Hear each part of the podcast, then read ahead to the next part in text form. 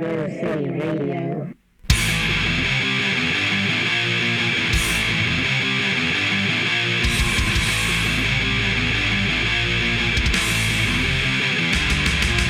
What's going on, everybody? Thanks for tuning in to Pogo City Radio. I'm Andrew Bedlam. Gonna be ranting and raving today. Let's check out the exploited Never Sell Out first.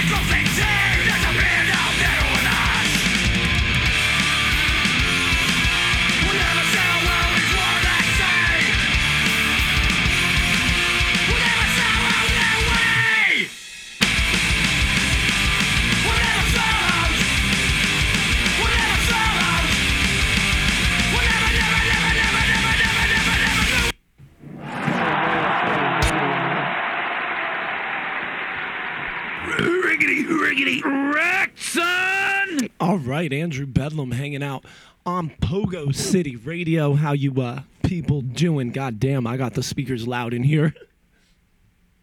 I like that song. I like that song. But uh, yeah, opening up with The Exploited. Recently got to see them. They were a shit ton of fun, and that song rings true. I mean, that's from Fuck the System, one of their later albums, Never Sell Out. Uh, the the album. Fuck the system the track never sell out but it holds true. I mean i just saw them. Same as it ever was. It sounded like that track exactly. That specific song i remember going to renee. I said renee you know, I'm really proud of my bass tone. I think like where I took what and this and that. I said, I sound like him. I said, I've never, like, I wasn't trying to do that. I was like, but I, we sound a lot alike. And I said, I kind of play similar. She said, you get a little bit more intricate. But I was like, yeah, but still just that aggressive and that gritty and that scooped. And uh, I said, but the only difference is, I said, Aaron's a way better guitar player. but uh, no, they, uh, uh, yeah, the exploited were fucking awesome. They were fucking awesome. And, you know, Wattie's like in his fucking 60s and he's still out there kicking ass and still ain't never sold out. And I'm sorry, I'm going on a rant now. I have wanted to do this for so long, but I, I haven't because I wanted shit to go away and I didn't want to be like people being like, oh, look at Andrew gossiping and bullshit and drama and blah, blah, blah, blah, blah, blah, blah.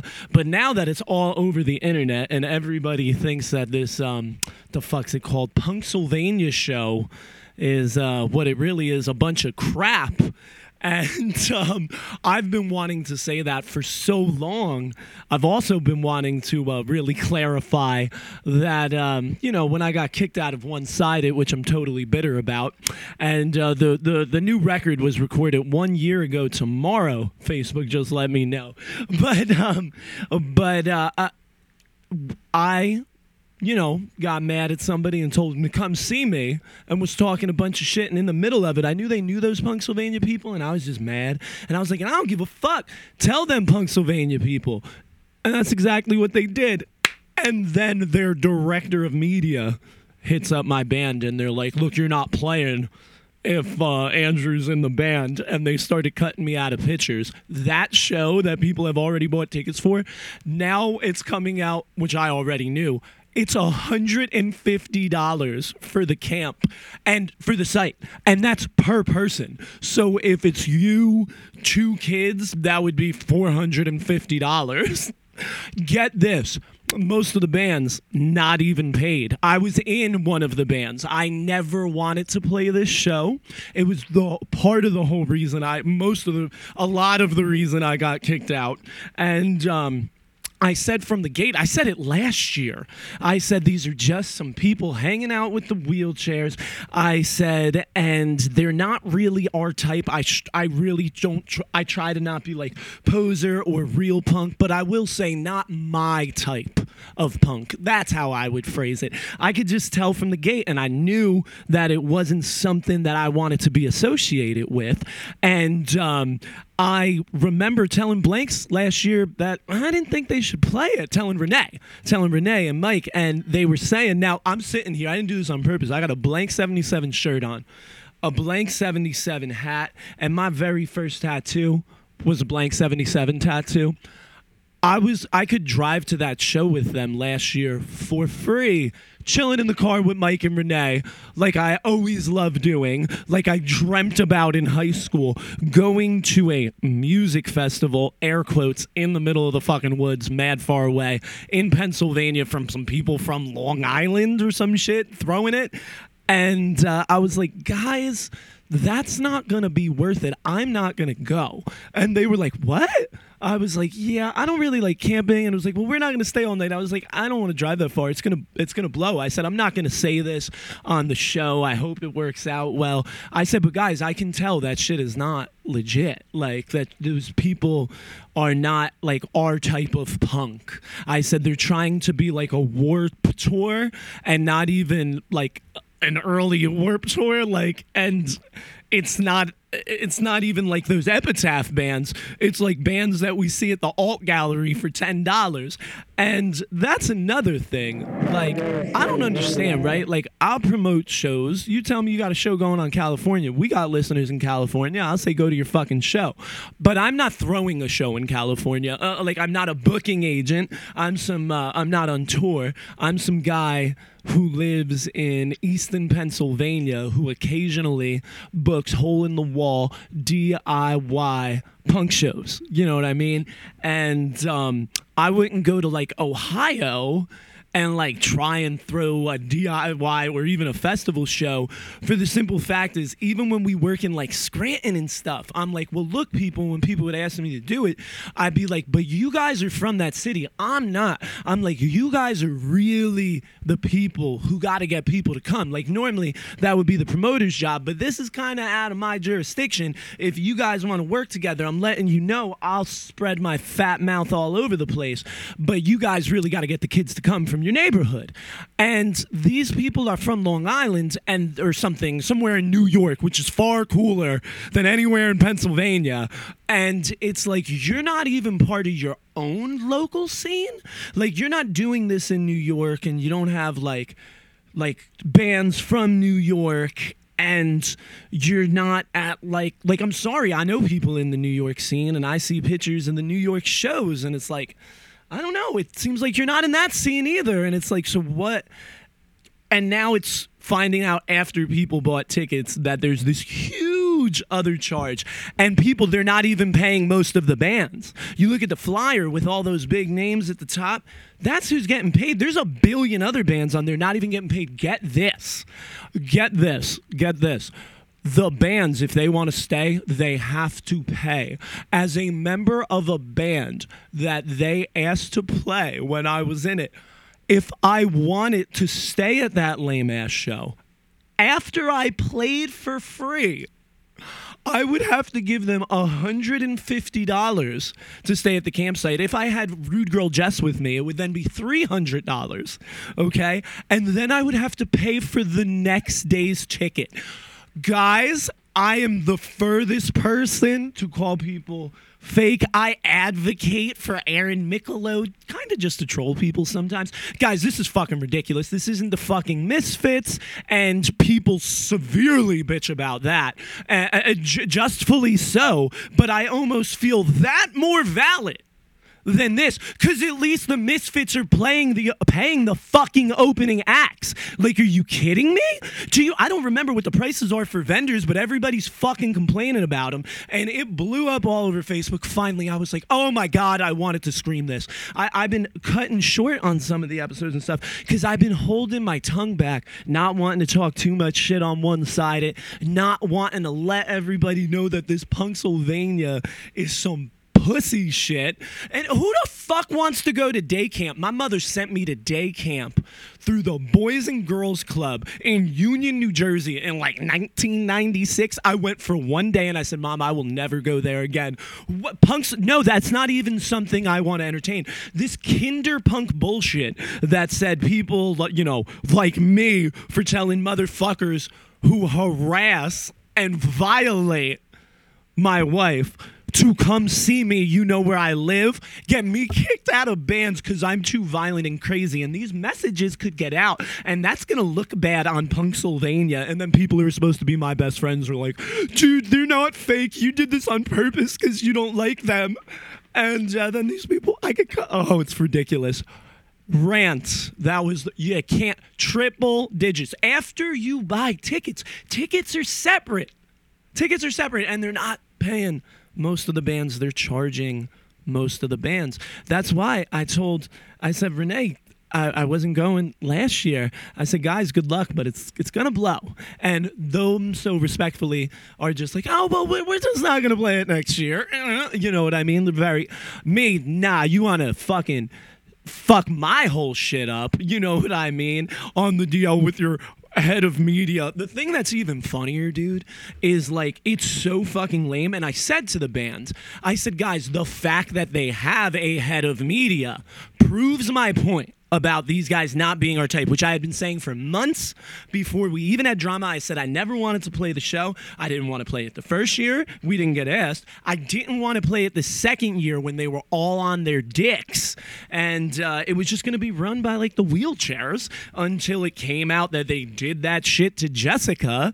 And uh, then they got distant from them. But when I talked shit to them, oh, they cozied right back up and needed to put me out of the band because, you know, it could make Punksylvania look bad with their three digit ticket prices. We do not need this shit in punk rock. Punk rock should be a safe space for everyone from all creeds and genders. I don't even know what that fucking word means.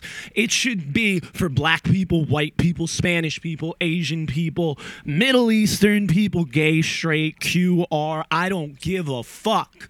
That I'm all about. This pussy ass other shit like we're oh you, you offended me. Like no no no. If if if if you're degraded and called a racial slur that's different. But when two adult men are just like yo fuck you fuck you and you guys are like crying over this shit trying to have it be a safe space too scared to come to shows Fuck that shit. Fuck three digit ticket prices where you don't even pay the fucking bands. And FYI, I love the casualties. I also have a casualties tattoo. Not trying to throw any shade at them, but guys, perhaps if this was Oklahoma. But like the casualties, we can all see the casualties for $20 like next month. And like they're from over here. Like they're a great band. I love them. I've seen them a million times. But I even I said to the band when I was saying I didn't want to play, I said, guys, I'm not playing first. I'm telling you, I don't give a fuck. I'm you call me a rock star. I said, absolutely not. We we have more experience than a fucking third of the bands on that roster, and I know we're gonna be first because you're just blowing them to get on this show. And it was like to mend things about the wheelchairs, and I didn't like that either. I always saw that like undertone of it. I didn't want any good shit to happen to me or us because like oh fuck the wheelchairs. I just wanted it to be fuck the wheelchairs. You know what i mean? I'm not trying to like profit off it. And i was i kind of felt that way because it was it really like sealed the deal then. And i was like dude i'm not playing first. And i said I said, and jokingly, like the fifth time, I said, that doesn't mean I want to play fucking second either. Lineup announced, one sided playing second. We were dead last on the flyer. Dead last. I was like, guys, this is ridiculous. We can play shows in Scranton to a packed house and pay all the bands gas money, you know, 50, 100 bucks, because the show's only going to take in three, 400. You know what I mean? So, like, dude, they're charging vendors out the ass. Like seriously, like it was really LCJ who, you know, was my serious homegirl for the while, and I just find it just ironic that she's the one who really shed all the light on this and everybody started complaining and now I feel all vindicated and can yell about it finally. but, but like literally someone like LCJ, right? LCJ she would work any show for free. She would work the show for free even if she only had a babysitter for a half the night. She would do it on a random weekend. She would do it for bands she's never heard of, and she would bend over backwards and uh, book any of them. A girl like her, who's part of our local scene, you know, I mean, who I've we you know she if she was to take her kids to the show she would have to buy all them tickets. She would have to pay 150 for herself 150 for her oldest another 150 for her middle and a fourth installment of 150 being $600 what or is this a campsite with gold fire pits? Like i don't there's no room. This isn't my type of funk that's all I'm fucking saying. I just saw the exploited in a giant fucking auditorium that Aerosmith would play out, and they're still not a sellout. No, not a person on this globe would call the exploited a sellout. I just saw them sell out a place Aerosmith would play, and it was fucking amazing, and everything about it was real punk from the openers, from fucking total chaos to the Cro-Mags to the virus to the motherfucking exploited. They sell out that room and they're still not fucking sellouts. These motherfuckers aren't from this fucking neighborhood, aren't from this fucking state, come from a place far cooler as far as a music scene, far bigger far easier to draw a crowd. And I don't get it. If you're trying to turn a profit, which I'm not saying I'm, I think that's good. Why aren't you in New York? Like, what is going on? Why? Why? Because you came up with some kind of clever name. We got heads of media, which are probably actually some woman with a part-time job who's messing around on Facebook, as I am some guy with a full-time job being some asshole on Facebook with a fucking podcast. You know, go to pogocity.com, iTunes, Insta- Instagram, iTunes, Spotify, all that shit. But it's just so funny. But like, I don't call myself the uh, the head of marketing for Pogo City Radio. Like, come on, people, fuck off. Like, go be in the pop punk scene or whatever. I don't fucking know. We're gonna get to another awesome band that cannot wait to sell out, and somehow, after my rant, I still oddly agree. I'm talking about the sloppy seconds, and um, I am now stalling because I cannot find the track. I can't wait to sell out, and uh, let me. I'm gonna have to type it in. Let me try. Uh, I'm just gonna throw that shit in Spotify real quick. Just saw the sloppy seconds. I don't know, maybe it was like a year ago now. I'm not sure. It was fucking amazing though. Picked up one of their uh, glow in the dark vinyls and uh, also got the BA bobblehead. It sucked though because the bobblehead came broken, but I put one of my daughter's um, hair clips on there to fix it. And uh, I can still not. Yeah, I, is it not called "I Can't Wait to Sell Out"? Maybe it's just called "Sell Out."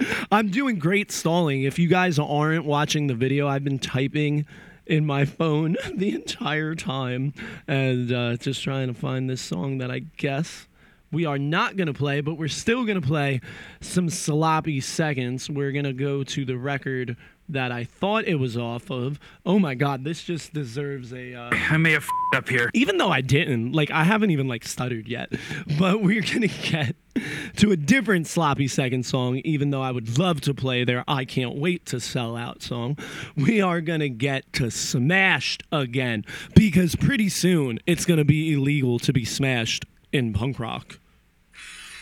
Oh, these goddamn bastards. I got 99 problems, and this show is apparently all of them. But um, actually, I, I got a lot of problems, and the show isn't nearly all of them. Here's Sloppy Seconds.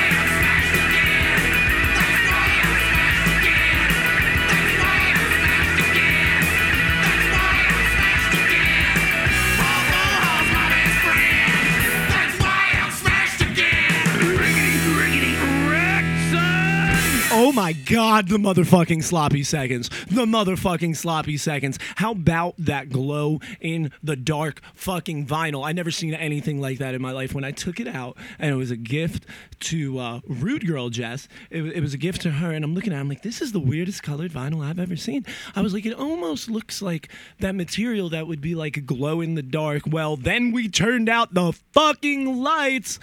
Holy shit, glow in the dark vinyl. What will they think of next? Speaking of vinyl, you know, that fucking one sided Parasitics record still coming out. It's uh, finally in production. Like I said, I saw, I got a uh, bass the day before we recorded that, and in Facebook, it came up in my memories that I got the bass today, which means it's a year ago we recorded the thing, and it is still not out. Blanks 77 recorded one week later a split made by people in Germany on another continent, and that shit sold out already. Sold out and still not a sellout. And uh, see, that's what I'm fucking talking about. That's what I'm fucking talking about. That's that's always that's what I've been talking about from the game. Fuck that sellout shit. But sell out that fucking club and sell out that record, motherfucker. People support bands. Support your local band. Support your local scene. Throw shows. Pay bands gas money. Try and get it BYO. Do whatever you can. Do it in a basement. Do it in a backyard. Fucking crusty fuck Josh built a stage that's been to like eight different venues now for Pogo City on his fucking weekends years ago. This thing has been in multiple states, parking lots, bars, VFWs, stage dive, painted so many different colors with stickers, beer, vodka, fucking fake spider webs. So much blood, sweat, and tears on that stage. Go book a show. I need to book a show. That song motivated the fuck out of me. And I really need to take a dab. Actually, I'm just motivated because I've had myself muzzled for like fucking months now. And it makes doing my podcast where I usually just say fuck you, blow me so hard to do. But I really care about being in a band. So I've been trying to mind my P's and Q's. How fucking lame is that? But yeah, I, I love that everybody finally realized like, people, this isn't our punk. Let's get back to the tracks. I got some other shit to talk about, but I gotta unwind a bit. We are going to play. Uh, we got a show coming up this weekend going down at the Meat Locker. The OC Rippers playing with a bunch of other people. I'll be there. I have to uh, bring up the flyer in a minute. But uh, we're gonna get to their demo because I'm sorry, I fucking love this song. And uh, Lyle, I don't know if you're listening. I know Johnny listens, and I fucking love Johnny. Can't wait to see him. But uh, is the OC Rippers playing or is it the Executors? Oh fuck, we're gonna check on that. Pretty sure it's the OC Rippers. Maybe it's both of them. Johnny's in both of them. But uh, Lyle, dude, fucking Rude Girl Jess will not stop talking about your stage presence. She just keeps saying that you are. At first, it was Iggy Pop, but then it was Iggy Pop mixed with Stiv Bators. Like, oh my god, how fucking. How fucking legendary is that? Just going on and on for days about you dumping champagne in her mouth from the stage and your faces and movements and what a great fucking frontman you were and how much she loved seeing you guys. And I'm, I'm still gonna play the demo, dude. I love your vocals in the demo. I do. I do. It's it's it's very Mike Blanksy. Here's uh the OC Rippers. Come see them. Hopefully, them. I'm pretty sure I'm right with that. At the Meat Locker. I'll be at some show at the Meat Locker Friday. Uh, we're going to look for the flyer in a second. Here's the OC Rippers never coming down. Ah, I'm fucking shit up. Fucking shit up. English, motherfucker, do you speak it? I may have f***ed up here. OC Rippers.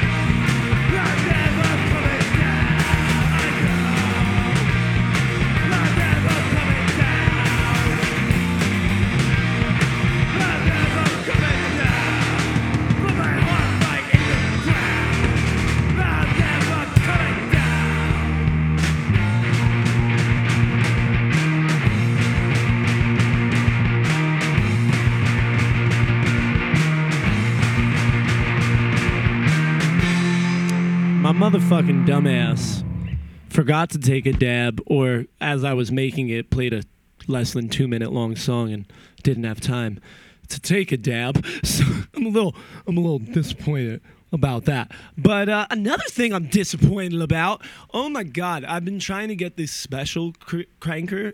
So there was the speaker cranker, a uh, guitar effects pedal by Earthquaker Devices, right? And uh, it didn't even like really show up on my radar, but they upgraded it and came out with the special cranker, which is the exact same color of my creamsicle orange Fender Jazz Bass, and we all know how much I love that creamsicle orange color. And um, fucking. Uh, what the fuck was I just talking about? I'm fucking stoned. It had something to do with orange. What did I like that's orange? Oh, that pedal. Earthquaker devices. Yes. Okay. So this pedal. Now we're we're going into Nerdville. Strap in. Strap. You may not know now. You will be enlightened once we commence. All right. So uh, yes. Okay. So the way distortion pedals work. Let's. Oh God, I'm gonna come in my pants talking about this. Okay. All right. So what is the point of an effects box? What is the point of a distortion? What is overdrive? What's the difference between overdrive, fuzz, distortion, boost? Are they all the same? Kind of. Not really at all, though. A little bit, though. But so I, I do gotta like preface this with like play what you like. Who cares how expensive it is? And if it's rare or sought after, if it sounds good, it is good. All right. Like maybe if you're a professional musician and you got to worry about playing venues and uh, going into a board and your tone, then obviously you're going to sculpt it a little bit more. But like if you're some teenage kid and you push the oh shit button, the distortion button on your Fender Squier 10 watt amp in your bedroom and rock the fuck out, like totally do that.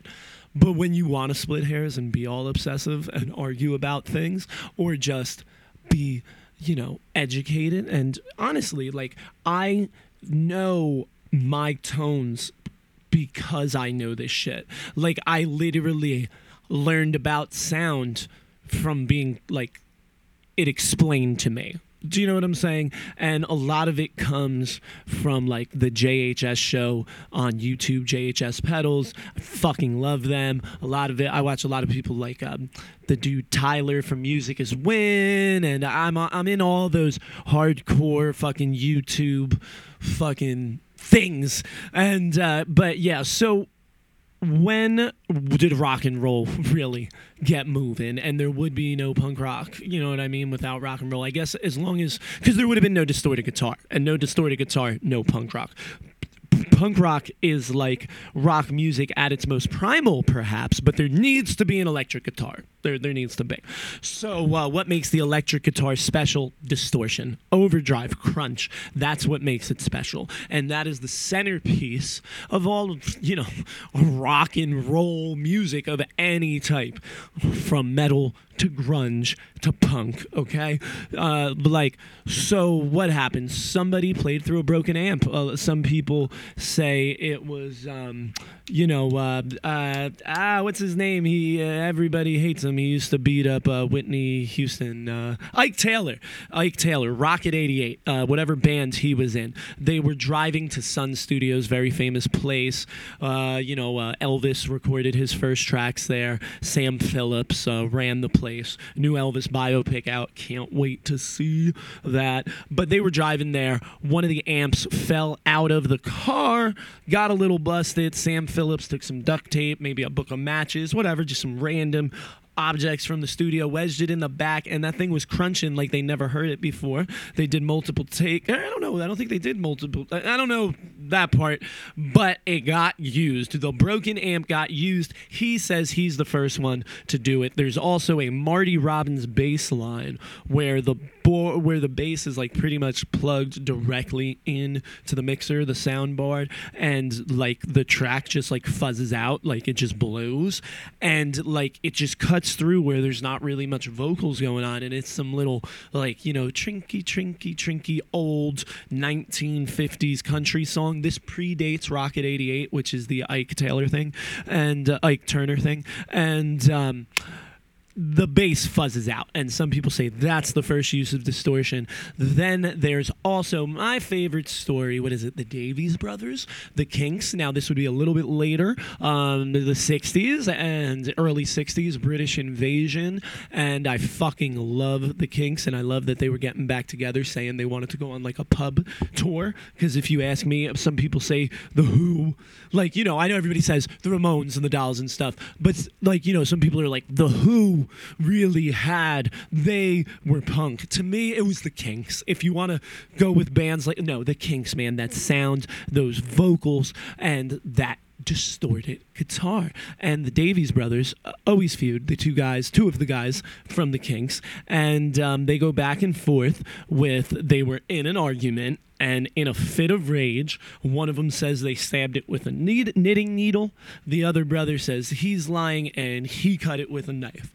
Regardless, one of the Davies brothers purposely damaged the amp, the speaker cabinet, the, the speaker cone, the paper speaker cone, cut it or poked holes in it, damaged it, probably cut it. That's more believable. And like, why did he have a knitting needle? And that's what a ripped speaker sounds like. Go listen to "You Really Got Me" by the Kinks, the mono version. It's on Spotify. I would play it, but we will get muted. So, but um, so that to me th- like those are the stories of distortion and overdrive and it comes from broken amps. Then you got eric clapton coming onto the scene with marshall amps and gibson fucking humbucker pickups just turning everything on 12 marshall amps were supposed to be fender amps but the brits wouldn't allow. There was some like trade embargo. I don't know the specifics but at this time period we're talking 60s so we're talking like when zeppelin's coming up and um, you know eric clapton jimi hendrix is over there at this time. There was an embargo. You couldn't import american amps. Everybody wanted fender amps. Jim marshall was a drummer with a drum shop and uh, he also sold amps and they said if you could make an amp that was like fender. Everyone would buy it. Everybody wants these fender amps. Nobody can get them because of the government and da da da da da. You got to smuggle them into the country. You got to get to america and smuggle them in. So there's people like pete townshend and keith richards getting away with it but like everyday joes can't. And uh, so jim marshall goes to work gets a hold of um, i don't know i think several of them but there was like the fender twin uh, the, um, the fender princeton the fender bassman and uh, he's probably using probably the twin but um uh and like it's almost like a mad scientist like it goes wrong like he doesn't replicate it at all. He replicates something like much heavier and that's where that british sound comes and they had a darker sound and eric clapton was turning these giant marshalls so was jimi hendrix just everything on 11 diamond it all out. It only goes to 10 spinal tap if you don't know.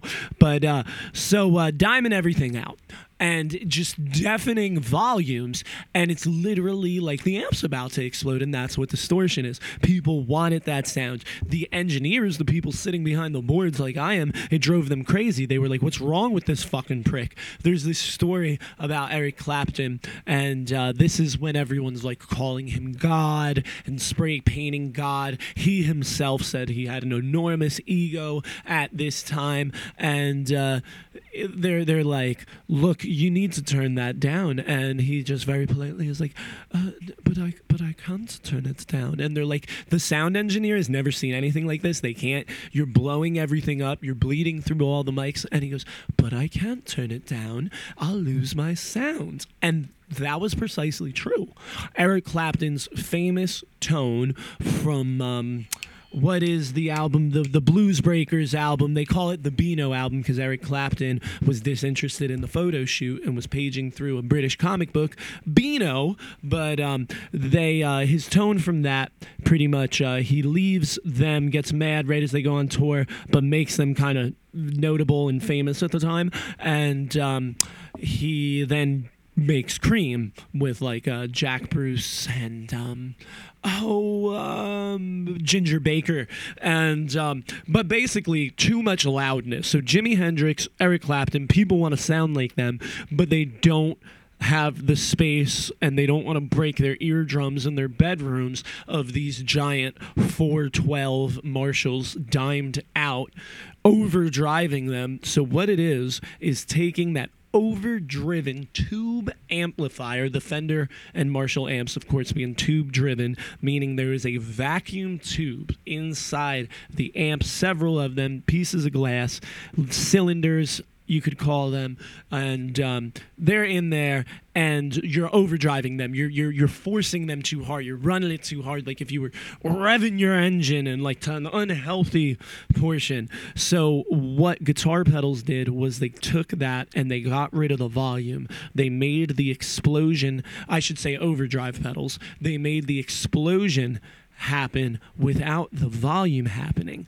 But then you get people splitting hairs and they're like, they're like, well, it doesn't sound the same. You need vacuum tubes. You need like a 10 watt Fender Champ, and you need to dime it out and blow it the fuck up and record that on a microphone. Because when you record, typically you want a lower sound. As they were trying to explain to Eric Clapton. So, after this, one way before guitar pedals, the overdrive pedals, people were doing it was instead of recording with these giant amps, just getting 10 watt amps and blowing them up because you can blow them up at a quieter volume. That's why if you see like a fucking 5 watt Supro being sold, it's 5 watts. And you're like, what do you mean? That can't just be 5 watts. And it's like $700. It's because people are doing that with it. And it's really a recording tool.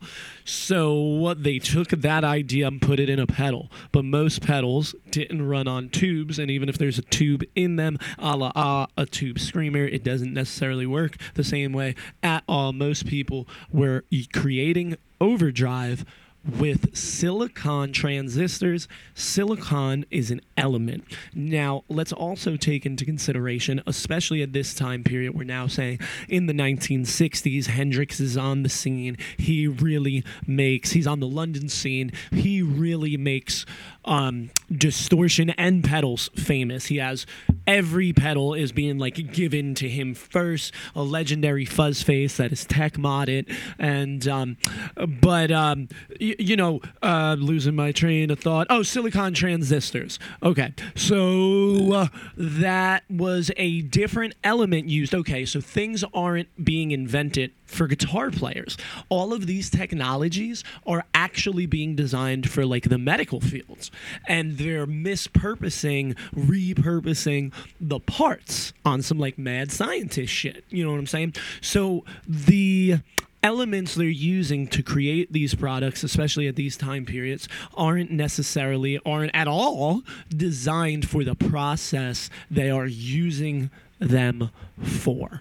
So they are taking silicon to replicate the sound of an overdriven vacuum tube. Okay? Then, but here's the deal. So silicon. Uh, th- well, before I tell you the deal, we're gonna move on to the next evolution. A couple years later, the fuzz face, New York City happens. So the first ever tone, uh, the first ever pedal, period, is the fuzz the fuzz face, and Keith Richards uses it on Satisfaction. Uh, You've heard it a million times. The line is like you know what I mean. Uh, I can't get no. That's it. Satisfaction. That is the f- Maestro fuzz tone. Okay, and so they're a major band at the time, and. Um, so you know they have producers and shit. They're not there behind the board. Keith richards records 9000 parts. He does that little dan, dan lead 5000 times. It's really only supposed to be for a demo similar to the dead boys entire record. Young loud and snotty. Go into the archives listen to the more previous episode. And uh but uh i sidetracked myself. Oh shit. We were on keith richards. Okay a million takes. And uh, he doesn't even know which ones get used. It's supposed to be a demo. It's supposed to be a horn part there's supposed to be a trumpet playing that melody, right? And uh, somebody used this buzz, terrible sounding bees in a can tone of Keith Richards uh, doing Satisfaction. There's interviews I've seen him say in them that uh, he thought his career was over. The song came on, he never heard it. The song came on the radio. It was the new signal single. He hears that and he goes, "Oh my God, my career's over." Horribly embarrassed, thinking it's over. Dude revolutionized the world, put the Rolling Stones really on the map, put guitar pedals on the map, and. Um, yeah, yeah, it, it would be uh, modified. It's got a classic bad tone. They only sold three in the first year. They sold three, and one of those three got to Keith Richards and l- made it legendary status. Like 18 months later, somebody would mod it and uh, change it a little, and that's when you get to the Tone Bender, which is really the first mod, if you think about it, marketed as a different pedal. It was similar to how Jim Marshall was trying to recreate the Leo Fender amp. Someone was trying to fix in their eyes the fuzz face because it was too much treble. And the tone bender comes out. After that little bit more progression in the fuzz. These would be classified as fuzz. Think of hippie tones. Think of Hendrix. This is what fuzz is. I've been saying overdrive shouldn't be using that in the 60s so much yet. These are really fuzzes. These motherfuckers were lighting things on fire. And even Keith Richards buzzing in a can B tone, what that really does is isolate a frequency and make it really cut through. So even though you listen to that tone by itself, it sounds like garbage. That's why it works so well in the song, though, because it's an isolated frequency. And that's why you always hear me talking about scooping the mids when I would play with one sided, because I would hope that Aaron would have a heavy mid driven guitar. Stay I would stay out of those frequencies, go to the low and the high. We can make a wall of sound instead of there being too much guitar or too much bass or just a bass that follows the guitar. We could be, and plenty of people do this. I'm, I didn't design this, but um, a lot those guys didn't understand what I was talking about at all. But that is how it works and that's really how everyone could be heard without having to like change levels everyone stands in their own part of the frequency and then we can all be featured. But um, so as guitar pedals evolve we get to the fuzz face trying to change it up. We uh, go round. They look at it was not new york i don't know why i said that. They look at a mic stand. They want it to stand out. They see the mic stand. And now they're using a different element they're now using i said they were using silicon they were using germanium in the beginning now silicon comes out fuck i fucked up okay so the original way they were trying to replicate the vacuum tube was with germanium then later, silicon came. Why did silicon come? Going back to the medical industry, silicon was unreliable. It changed with the heat. People would die because of like temperature changes and the machines wouldn't work right because silicon is very temperamental and it behaved that way in a guitar pedal as well. How so? every germanium pedal if we had a germanium tone bender right here it, whether it was made in the 60s or made yesterday if it was based on germanium transistors all of them will sound different they will all sound different. Each pedal made on the same day in the same factory will sound different. Not only will the pedals sound different from each other, they will sound different in different temperatures. There's talk of uh, Duane Allman, one of the most famous slide tones in uh, classic rock, keeping all his germanium pedals in the freezer or the fridge. And um, I, you know, I've seen on the JHS show Josh saying people have called him playing music festivals in a desert. Like, what do I do? My pedal won't work that he designed because it's a germanium pedal and it's too high, and it'll the, the the temperature's too high, and perhaps the pedal will work, but it doesn't sound right. It's not that it doesn't work; it sounds different. So silicon comes along, stabilizes everything. Now, if you buy a silicon fuzz face, all of them will sound the exact same if they are made to that spec. Okay, so using silicon parts, everybody, the the armchair old school guys all say germanium's better, but Jimi Hendrix preferred silicon, and um, how are you really going to know the difference? Fuck what Jimi Hendrix preferred you need to hear the difference, okay? Not only do you need to hear the difference, you need to play the difference. Uh, What are you going to do? Buy 10,000 pedals? Yeah, that's what I did. But sometimes you come along a real cool pedal, like this special cranker circling way the fuck back to 24 minutes ago. And uh, this overdrive pedal that is just $99 made from a boutique esque which once was boutique now a little bit more mainstream still fucking awesome still diy still good circuitry still good tones still awesome designs. Only $99 for this special cranker overdrive with a toggle switch that allows you to switch through G- germanium and silicon transistors, bitches. $99 overdrives, both transistors. Settle the argument for yourself. FYI, each germanium part of that pedal will sound slightly different. Now, to you people who don't even play guitar, you ain't gonna notice a fucking thing.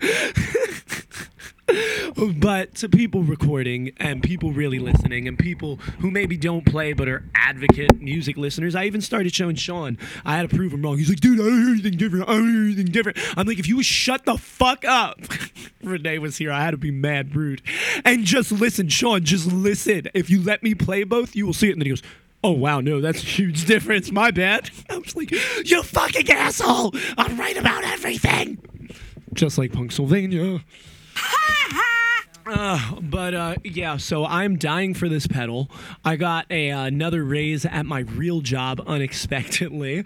I'm getting screamed at. My boss was like, "You want?" I work for one guy. I work for one guy. We build houses. Me and him. It's just me and him. I have a lot of felonies. It's hard for me to get jobs. So this dude pays me plenty and uh, yells at me plenty too, but I don't really give a fuck. And he's sitting there fucking last Friday. They go, You want to fuck? Say you want more fucking money. You're not fucking working harder. I'm not even fucking doing anything wrong. And everyone that worked for us quit because of things like this. And uh, I was just like, "Mm, okay, whatever. I just roll with the punches. And uh, my, I never asked for more money though. Was the funny part. And then he leaves and comes back with my pay and goes, ah, I gave you a raise. You're the only one who puts up my shit. I'm sorry. I can be an asshole. I gave you a raise. I'm like, what the fuck? I didn't ask for a raise. You yelled at me for it and then gave me one. You yelled at me for a raise I didn't ask and then gave me one. I, I'm fine with it. Yell all you want, my man. That's why I'm not afraid to say it. Yes, I don't care. If you pay me enough, you too can yell at me. But I get a raise and I'm like, I'm gonna buy this fucking special cranker. I want this fucking special cranker. It's $99. It's got germanium and silicon. And I bought, I really, really, really, really, really wanted a germanium fuzz face. And I ordered one. Uh, I I think Rude Girl Jess gave me, or my mom gave me some money for like my birthday. And I ordered one and I was all excited. And it took forever to come because it was like in the middle of COVID.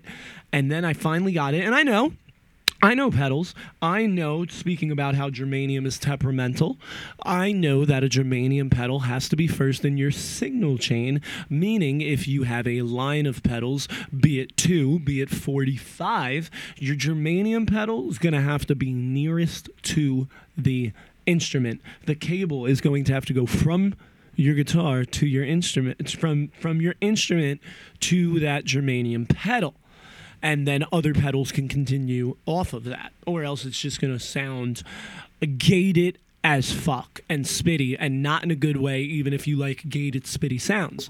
And um, there's a trick with a fuzz face where you dime out the controls, the two controls on it. And what you really do is you play with the volume on your guitar. A lot of people in punk rock don't touch their tone knobs, don't touch their volume knobs. I fuck with my tone knobs hard body, son. But my volume top knob, not so much. So what do I do? I buy things to make me figure out how to do it. So I wanted to buy this fuzz face so I would start figuring out how to use my volume knob because it's said that some of the most classic clean tones ever recorded aren't clean at all. They're dimed out fuzz faces with the volume control rolled back on the guitar, which lowers the voltage, therefore not overdriving the amp, getting back to blowing up the amps. When we turn down the volume knob on our guitar, especially with certain pedals, we might not lose volume for most of that. Say you go from 10 to 0, from like 10 to 2, you might not really lose volume. You end up more con- compressed with less gain. So then a trick is like maybe in your verse, you only got your volume knob three quarters of the way up, so you're still dirt but you're a little bit more compressed, you're a little tighter, you're a little cleaner, and then that chorus comes and you just crank that volume real quick, and then you get flooded with gain. Eric Johnson, famous, you know, solo guitar player, does this in one of his like most famous tracks. You can look it up on YouTube. Just type in Eric Johnson. It's the first thing that'll fucking come up. He's wearing like a marching band uniform. That's all he's doing is riding the volume knob and changing the voltage of the guitar because upping the voltage when I was saying Eric Clapton with his humbuckers opposed to single coil pickups, talking about the microphones attached to the guitars. Humbuckers with two single coil magnets opposed to a single coil with one single coil copper covered wired magnet. The humbucker using two it ups the volts it doubles the volts therefore your amp overdrives quicker. I currently am playing single coils because i like the brittleness of a Tele the cutting of a Tele and i do things with many pedals to change my low end. And uh, but i do want something with humbuckers as well. Humbuckers if you're really going for that natural overdriven sound you want a low watt amp with some humbuckers cranked. And uh, but back to my fuzz face i got a germanium one. It finally comes. I know you can't put pedals in front of it and i don't realize my wireless system basically a guitar pedal that's what made me think to put it on my pedal board but nah, that goes both ways we'll get to that so i'm like fuck I'm like, I can't use this pedal because I can't play wireless. I knew I couldn't put pedals in front of a Germanium pedal, but my wireless is basically a pedal. I'm a dumbass. So I sold it and I bought a different JHS pedal that is literally my least favorite pedal. It is the Paul Gilbert pedal. I love JHS, and that pedal's totally fucking awesome. And it's my lack of skill that makes that pedal not cool because that pedal is built to shred. It sounds like absolute garbage when you play chords. Why is that? Because there's a pre there's a uh, pre pre EQ boost, okay? And we're boosting the signal before it would normally be boosted. What does that do? It absolutely annihilates and destroys everything, and it makes your chords sound like garbage. But remember when we were talking about isolating frequencies and how Keith Richards' tone on Satisfaction isn't actually good, but he himself says that. It is famous, however, because it's isolated and it stands out and it cuts in the mix and it's a different tone. This pedal does that. I don't play solos good enough to use this pedal. I liked the color and the sneaker, and I think Paul Gilbert is cool, and I love JHS. So I sold the pedal I really wanted, got a pedal that I can barely use, and then decided that I really only need a wireless system on my bass, and I then could have had the germanium pedal the whole time because now I always wire my guitar. And I'm very upset about this. But this special cranker came along and it's like I can have both of them. And my crazy ass will still buy probably all three versions of the fuzz face, that being the germanium, the silicon, and the special Jimi Hendrix modified one. But yes, God damn, that was some nerdery. If you guys missed the beginning, I went on a really bad rant about Punksylvania. I'll be uh, publishing the podcast.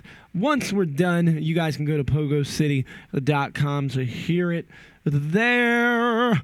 And uh, yeah, we're going to play some music. We're going to play some over driven music and my shit is not cooperating and I'm getting very mad. Okay, what do we want to hear? We want to hear some fucking foreskins. Cause I ain't saying sorry for shit. Ah, by fungal. You know what I'm saying? Fungal. Well, it's just been that kind of every every track we go to play. Every track. This new board got me tripping, son. I sound ridiculous. Here's the four skins. I still ain't sorry for shit.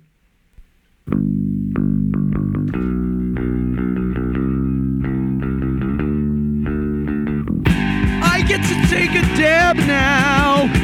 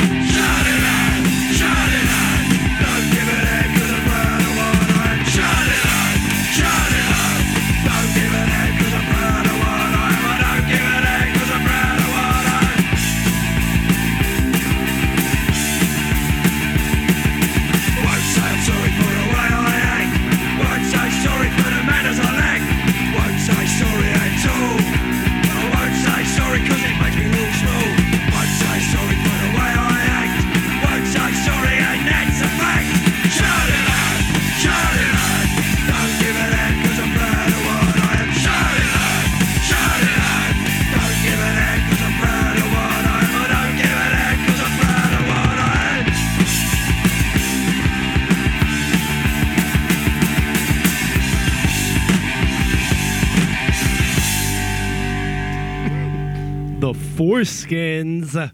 Yes, I just got a, um, lovely text message from Miss uh, Miss Renee Blanks, and uh, it is a. Uh, I'm like, what the fuck is she sending me? I'm like, did I do something wrong? Uh oh, did I say something I shouldn't have? And it's a, it's a picture of some shatter, and it looks fucking phenomenal. And I came in my pants. I definitely. Definitely, it's some straight up shatter. It's like that shit. Like it's great, super annoying. You know, you you hit it, it goes to ping across the room. That's why I got. I have so many dab accessories. I'm an accessories kind of guy, but uh, yeah, dude. Like I just bought a bunch of new mats, like small ones. I have I have like my big green mat, and I have like my Rick and Morty bong fucking pad. It's giant but I got a bunch more silicone pads. I almost said silicon. Got a bunch more silicon, sili- silicone. Got a bunch more silicone pads just for like around the house and in pogo, and just needed like a bigger area. Got all these new tools and my stands. I fucking love it. And she says, "Good, we got a bunch of them little." Uh, what the fuck is it called? Silicone containers. I think I might be stoned. I don't know. How many pots have you smoking? But uh, yeah, uh, I am baked. Oh, Renee bought Shatter. Yes, great. I love it. God bless New Jersey and their fucking legal weed. Oh God, I, I'm literally. I'm I'm I feel great right now, and I'm uh, I'm smoking a bunch of this, fucking. And it's not even shatter; it's crumble. I mean, it's very close to shatter, but shatter's just that extra. You know, shatter's that gray goose. You know what I mean?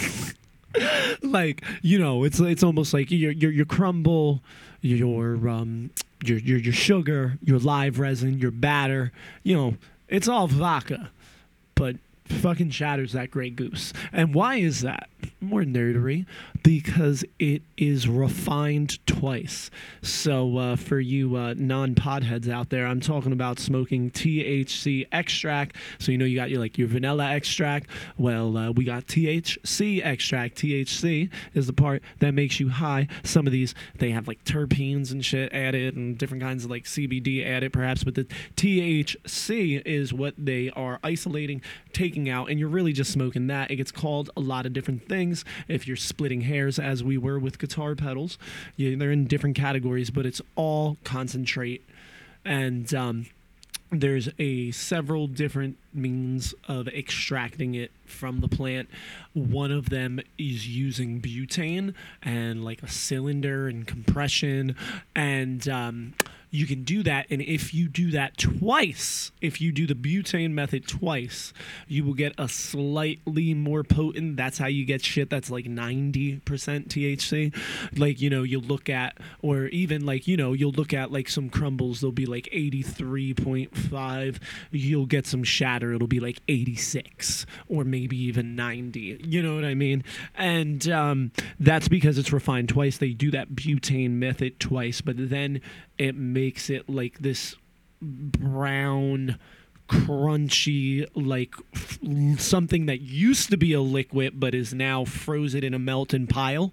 So it's a melted pile of goo that's hard as fuck and when you hit it it goes to like ping off. But i got some bunch of silicone containers. It was actually rude girl jess. I've had these forever too billions of them and i never use them usually shatter comes it just comes in kind of like when you would buy street dabs in parchment paper. And um I never realized. I'm like, why does everything else now that weed's legal and you get it from the dispensary? I'm like, why does everything else come in glass and the most expensive one still comes in paper?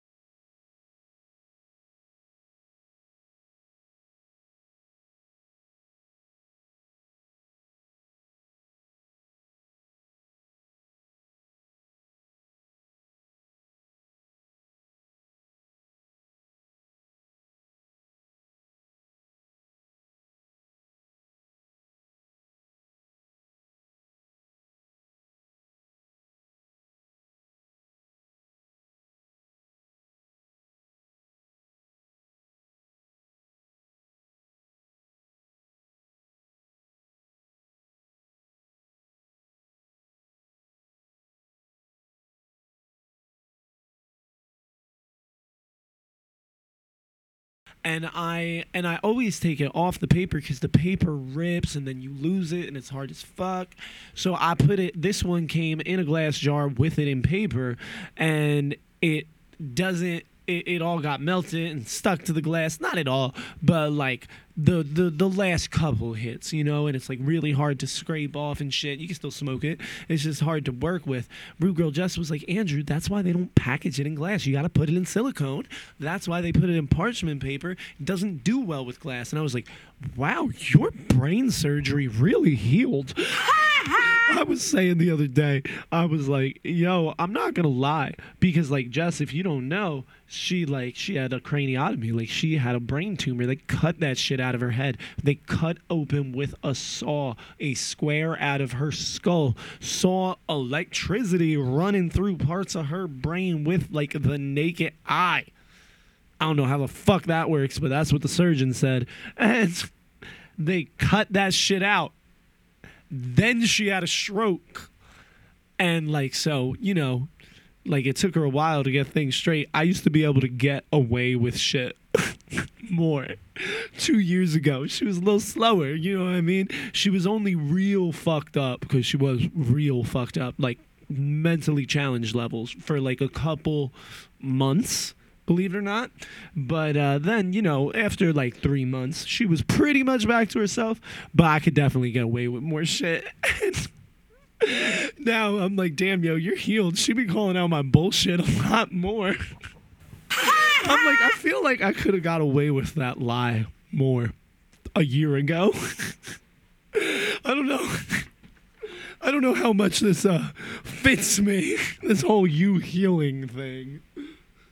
Pardon my French, but you're an asshole. Uh, yes, yes. Uh, yeah. So uh, we're gonna do a way late movie review. I guess we're going for a 90 minute show. You know what I'm saying? I gotta get some guitar playing, and I've been playing guitar like a motherfucker. I went and um, I'm gonna let you in on a little uh, little secret. I've been working with my six year old, and my eight year old, and Jessica.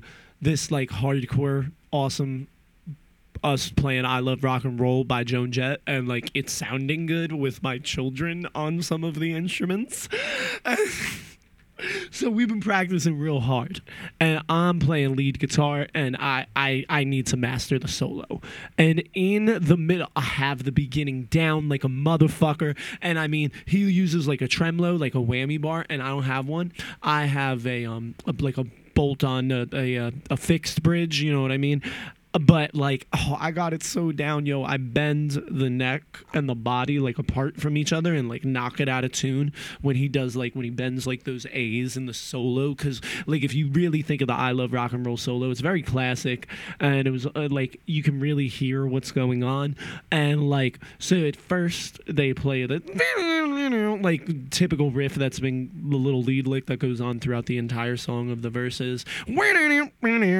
So it starts out with that, and then like the next couple parts are really just like noises. Like they do like this like weird like little wobble bend. I don't even want to call it a bend. It's more of a wobble on the uh, second fret of the E string, and get like a different like tone. And then they hit this E major seven, which you don't here in punk rock. You know what I mean? It's more of like a country CCR type tone.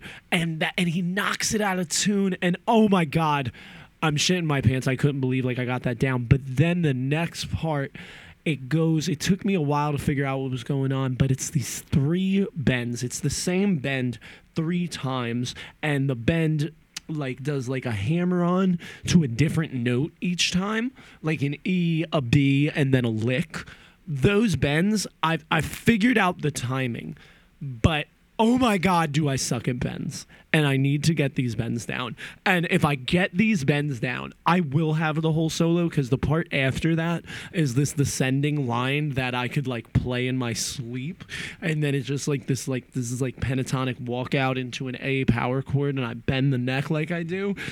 If I can get that middle part, see, like I'm a bass player this is not a hard task. People I play in bands with are probably laughing at me and could pull this off in a second. I am first of all, I'm trying to play it note for note. I'm not doing my own thing. I'm trying to play it note for note where like I can play with the record and it's seamless because I have that with the verses and shit and the little the little bends she puts in there, the boom and the down down down down that fu- is fucking awesome. but I need to master this solo. I need to, and I, I, I gotta. I'm gonna go on another rant. I'm gonna go on another rant. It's a fun one though. It's a good one. Fucking, I hear people. I'm just gonna tell you, Justin Sicali, and he does see what I'm saying now. I will give him credit.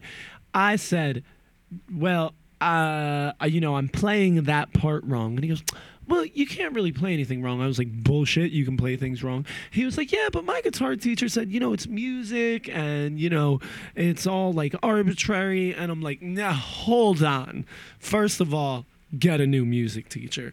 Now, second of all, now are are we is my band covering a song? Are we covering a song? Are we gonna do our own rendition of it? Do I want to make it me? Okay, then I'll make it me. However, am I using that as an excuse because I am not a technician enough to accomplish the playing that's going on in the speakers? Ooh, ooh, and you got to look in the mirror and be real and be like, am I doing this this way because I want it to be me? Or because I can't do it as good as the record. Because if you're going to make it you, why make it you but a shittier version? That's like getting ready to have sex with a woman and having a man with a way larger dick pull his pants down in front of her first. Like, why would you do that? Like, everybody knows that solo. Why would I do it my way, shittier, out of time, and out of tune, and be like, well, it's me? No. If I want to make it me, well, then it better be fucking better, or I better play it the right fucking way. So that's what I mean. That's really what it comes down to. And it's really me challenging myself. Uh, yeah, sure, I don't need to play that exact lick that comes off that bend I can't quite make, which is by far the hardest transition in the solo for me. But I will one day and I will be a bending motherfucker, motherfucker. Now I mean, all right, yeah, we got mad comments. I don't know. I'll read through some of them. I'm gonna play a track. I was talking about the lovely lady Renee Blanks, and my shit is not working right now. Oi, all right. We are going to play some Blanks 77. People are talking about the Denver show. We should talk about the Denver show. They just played Punks Unite. It was definitely awesome. I saw videos, I heard plenty of stories. We're going to play London Boys, though. A, uh, yeah, the first track on vinyl I ever owned by Blanks. The first single, I did have the Pogo Attack first, but this was them fucking faces on the B side, one of their German releases, early releases with the Johnny Thunders cover. This is a really bad recording that I like tried to salvage from a record that we played on a shitty needle into a shitty board, and uh, we threw it up on Spotify. Here's Blanks with London Boys. Yeah, no one has the masters.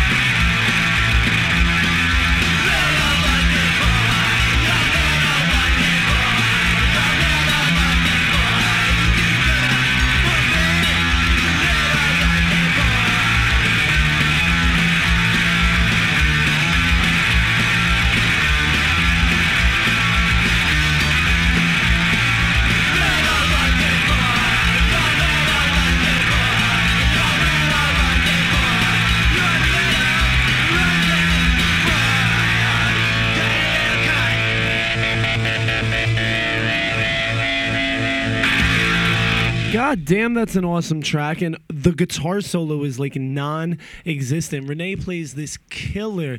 She has like one quick solo, like a couple bars, and then one twice as long at the end. And she like mirrors what she does in the beginning of the solo, but then like ad libs it with bigger bends in the second part of the solo. And you can't hear fucking none of it. Ah. It's all my fault. Well, I mean, it wouldn't be up there if it wasn't for me. So, like, you know, you're welcome. But it's not my fault technology sucks sometimes.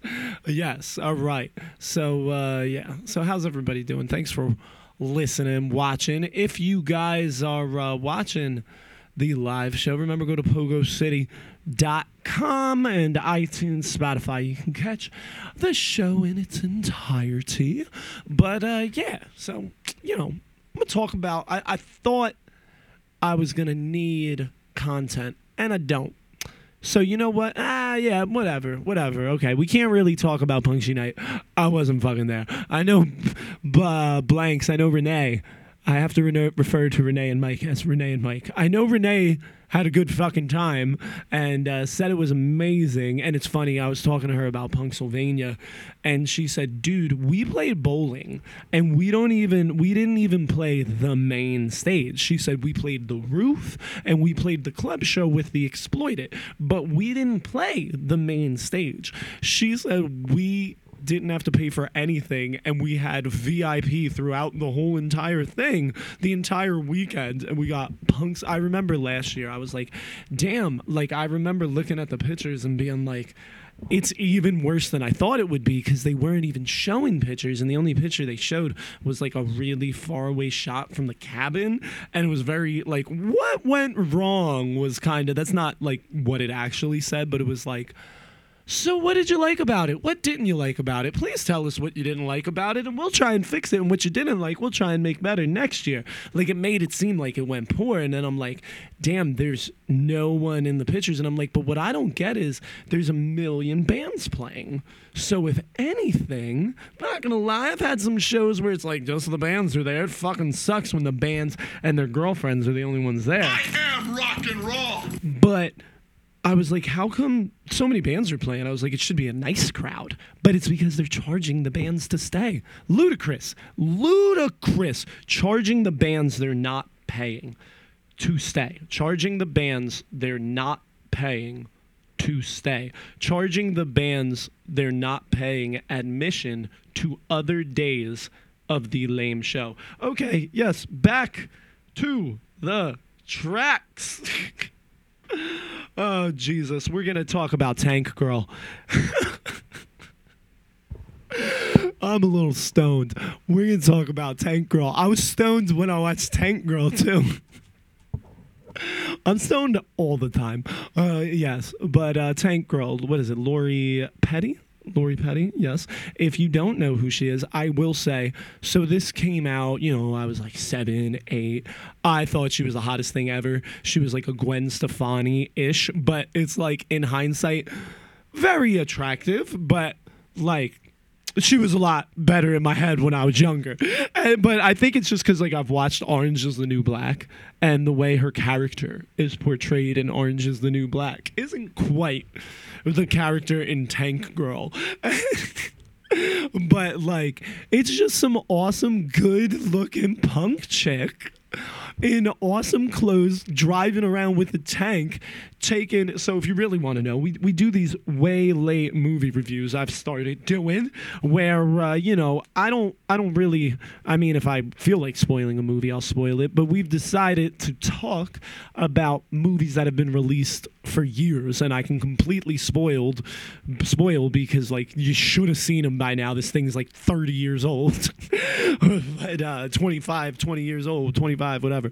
And um but uh what it is so also totally awesome. Malcolm mcdowell the uh, the bad guy star, if you will, and uh, so Clockwork Orange, Alex, there was me, that is Alex, and my three droogs, that is Pete, Georgie, and Dim, and we sat around the Korova Milk Bar trying to make up our rassoodocks of what to do with the evening. Oh goddamn! I could literally. I've had people tell me, Andrew, shut up, stop doing that. We're watching the movie because I could do it the entire thing. All of the old Bedlam practices would be like. Let's play Red-Headed Girl in East Coast Punks. Okay, let's go watch Clockwork. we watched it multiple times a day. And um, so Malcolm, you know, Alex from the movie, is the bad guy in what it is a post apocalyptic world. I believe not all that far from now, like 22 years into the future. It was, I think it was 2044. A giant comet hits Earth, and um, it hasn't rained since. And it's, um, well, it happened in 2044 the comment. And it's like i don't know a decade later and it hasn't rained since. So the department of water and power which is headed by malcolm mcdowell run the world because they have all the water and they're jailing these punk rock type fucking um what's that um mel Gibson movies, the old ones where they run around the desert, like that Rick and Morty episode, Max, Ma- Mad Max. So these Mad Max punk rock hybrids, okay? They're like stealing water and like, you know, breaking all the rules and being like punk rock teenage 20 years olds and shit. You know what I mean? And there's a young girl too. And um so, you know, shit gets south, and Tank Girl's a bad bitch. And they come and they raid her house, but she's like outside of it, and she picks off like mad of them. But like they kill everyone inside before she's there, and they kidnap the little girl. And now she's on like a uh, mission of vengeance, and then she gets caught, and they torture the fuck out of this bitch in like some far off futuristic space odyssey fucking fucked up ways, like dropping her in like uh, upside down in a hundred and forty foot pole and just leaving her there with a capped off pipe. You know what I mean? And for like days and like freezing her, and they they make it look it's it's it's a little it's there's the kangaroo people. It then out of nowhere, it takes like this super left turn into sci-fi land. But like some of the torture shit, the way they're making her up, like she would be dead, but they make her look so cool. And it is a little um, sci-fi when they get to the kangaroo hybrid people that are Ice T. One of them is a former police officer who is now a kangaroo man, who basically has the powers of a velociraptor. and there are like eight of these motherfuckers. And uh, yeah i forget the rippers. That's what they are the rippers. And um, who is jet girl? I was looking in the cast and it was actually somebody i knew and i didn't recognize it was her. But uh, regardless yeah definitely an awesome cult classic like definition of a cult classic. I mean it's mad max meets slc punk meets escape from la new york whatever you know. So dude it's fucking awesome and lori petty looks hot as shit like you know what i mean like she totally does. She has like this ridiculous hair that's styled like a Dr. Seuss character differently in every scene. like sometimes it's braided, sometimes it's a mohawk, sometimes it's a Chelsea. It's just absolutely insane every time her clothes change and most of her head is shaved somehow. Like it doesn't make any sense. Like you look at her the bitch has got like 67 hairs on her head but 45 hairstyles. Like i don't know who the fuck did that makeup and hair but you fucking rock. But it's just a cult classic. Cult classic with malcolm McDowell, not McLaurin, Malcolm McDowell. Yeah, that's what I'm trying to say. How about like, oh my God, I just dropped myself. I hate when that happens. If you guys are watching on video, I hit the hydraulic thing of my chair and fell, slip down. Yes, the mids. Uh, Paul Gilbert's the man. Always scoop the mids. People talking about Denver. Blanks 77 was the shit this past weekend, among other. The riffs were on the wait list for a long time. Damn. Thanks for listening, guys. What's up, Jason? And uh, sorry, I know I talked a bunch of shit on Punksylvania, and a lot of my friends are associated with it, and their logos might be at the bottom of the flyer for some reason. And my friends are in the bands, but guys, shit is crazy. I'm getting the fucks out of here. Ah, feels good to have the muzzle off. We are going to leave you with some motherfucking punk rock. You know, go fuck yourself. We're gonna get muted on certain platforms, and I don't have the wild card button anymore. Wild card, bitches! I had a problem with a button. You don't want to hear the details, but the wild card is a segment we don't do that often anymore because we get muted on certain platforms. But this will not be muted if it is in the video. It's not muted in the podcast anywhere, which makes no fucking sense whatsoever. But go check out the podcast always for the best clarity. Remember, Spotify, iTunes, Apple Music, pretty much everywhere. Podcasts are found also at pogocity.com. And like I said, that one sided Parasitics, awesome, awesome, awesome sounding record will be out soon. Thanks to everybody who pre ordered. Can't wait to get it out, getting the cover worked on tomorrow. Got to get that handled. Uh, well, we got the cover, getting the jacket. Rob, RIP, did the cover, but uh, he was supposed to do the whole thing, passed away.